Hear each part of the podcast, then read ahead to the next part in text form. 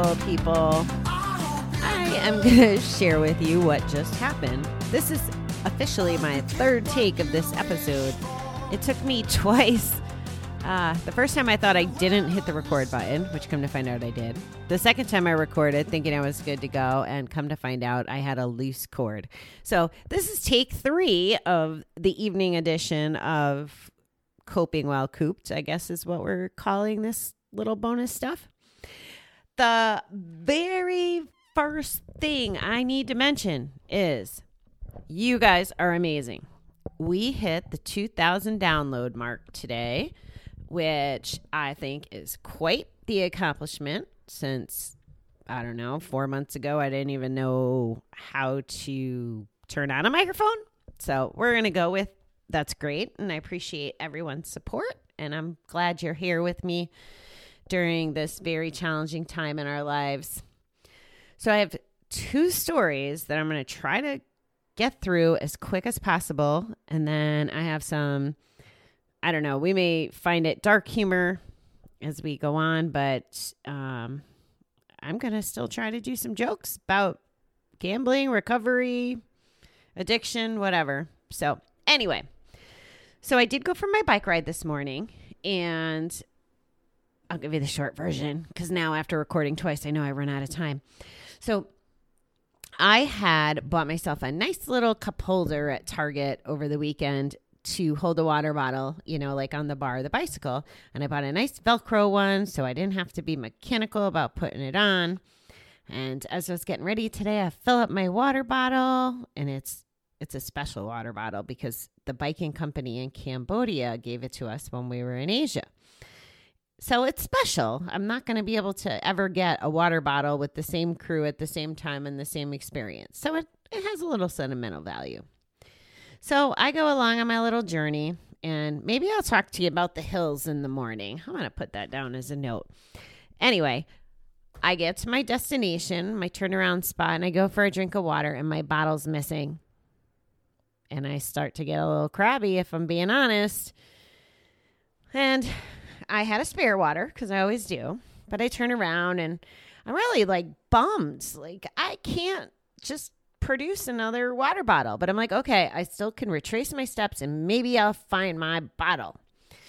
So the ride home was way different than on the way out because I have to go slow. I'm looking in the woods. You know, it's it's a, a concrete path and there's a little bit of hills and trees and woods. So it's mostly green and brown. So a clear water bottle should stick out like clear-ish with some writing. It should look white against the background. Well, what I discovered while looking was a whole lot of other white spots in the background. It was litter and garbage and laziness on both sides of the path. And the more garbage I saw, the more like frustrated I was getting and disappointed. And I try to not be a jerk about people, but it looks like some people were doing some jerky actions by being lazy. So, needless to say, I was a little upset about that. And I didn't find my water bottle on the bike path. That's the bad news. However, I did find it about a block from my house on the corner. So I lost it really early in my field trip. Needless to say, it's in the dishwasher and it is not going out on any more adventures with me. I will use some water bottle I don't care about. So, the next part of my day, if we're going to do a little compare and contrast, so the first bike path experience was on the bike, and at lunch, we did our normal walk. And as we were walking along the path, we were, the path runs behind the casino and it's part of where we walk and I'm not recommending that you go walking by a casino, just in case you're wondering. But that that's anyway, that's the way we go. And there was a truck doing something for the casino, and there was a rainbow on the side of it. I think their name was Rainbow actually. And I took a picture of it and I explained to Karen, I was like, there's something going on on Facebook where people are chasing rainbows. I said, I feel like this page got like 100,000 people on it and they're just sharing pictures of rainbows. And it makes sense now because I saw some in a window, but people are either making them, creating them, or taking pictures of real ones. So it's kind of cool. So we're walking on the path, and not too long after I share this with her, I see a rock on the ground that has a rainbow painted on it. So I kind of chuckle and, and we read the rock and it says 518, which is our area code, Rainbow Hunt or Rainbow, whatever the event is called.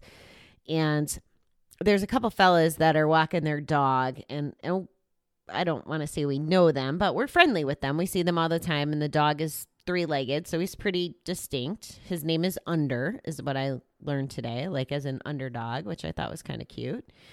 Um, and the guy said, Oh, there's a sign explaining it back there. And I was like, Okay. So we found a couple more rainbow rocks. And I guess what I, I want to share or what was going through my head after that was what what a difference like people can either be litterers or they can be spreading rainbows like we have a choice to make and i hope you know that i'm trying to spend wow, can't talk, spread rainbows by being here with you. Maybe it's maybe I have to tell you about the litter along the way, but really I want I want everybody to be good with genuine rainbows, you know? And I'm not talking like unicorns and rainbows like bullshit stuff head in the clouds, but really there's so much good stuff out there and so many things to be grateful for and happy about so I just encourage you to look for the rainbows. I um I realize now that I didn't tell you my brilliant idea. I might go over, sorry. But with all this litter on the on the paths, what I'm what I think happened, my impression of of the way this worked was I think that I lost my water bottle to find the garbage to be able to tell you or recommend or share my idea of since the kiddos are out of school, what about I'm calling it environmental science in my head. What about having them go out and help clean up, you know, areas like the bike paths or other areas that might need cleanup? I think it would be a good exercise, not only to, you know, help the planet, make these places look more appealing, and I have a feeling all these places are going to be as soon as we get like the green light to leave our houses, I think these places are going to be flooded with people. But teach them, you know, to not grow up to be litterers. Teach them to grow up and look for rainbows, make rainbows. Anyway, um, not my place really, but I just I thought it might be a cool idea. And you know, if you guys want to take it, run with it, go viral, clean the planet, I'm good with that. Okay, on to joke time. And I got to find it again. Okay. Here we go. You ready? Chuck E. Cheese, because it's never too early to introduce your child to poor nutrition and gambling. Now, the reason that's funny is because it's true. Arcades are definitely um, like pre college of gambling. I don't know the right word, but it's definitely introduction to gambling for kids and starts planting the seeds and that's a very unscientific version of it but it's true and it's aggravating and it's depressing and it's sad. But i don't want to end on an you know a depressing sad note. So i just want to say that i love you and i appreciate the downloads and the support and for you being there for me to get the stuff I need to off my chest before I go to bed and to greet you in the morning and start my day off the right way. So, thank you everyone for being there, and I'll talk to you in the morning.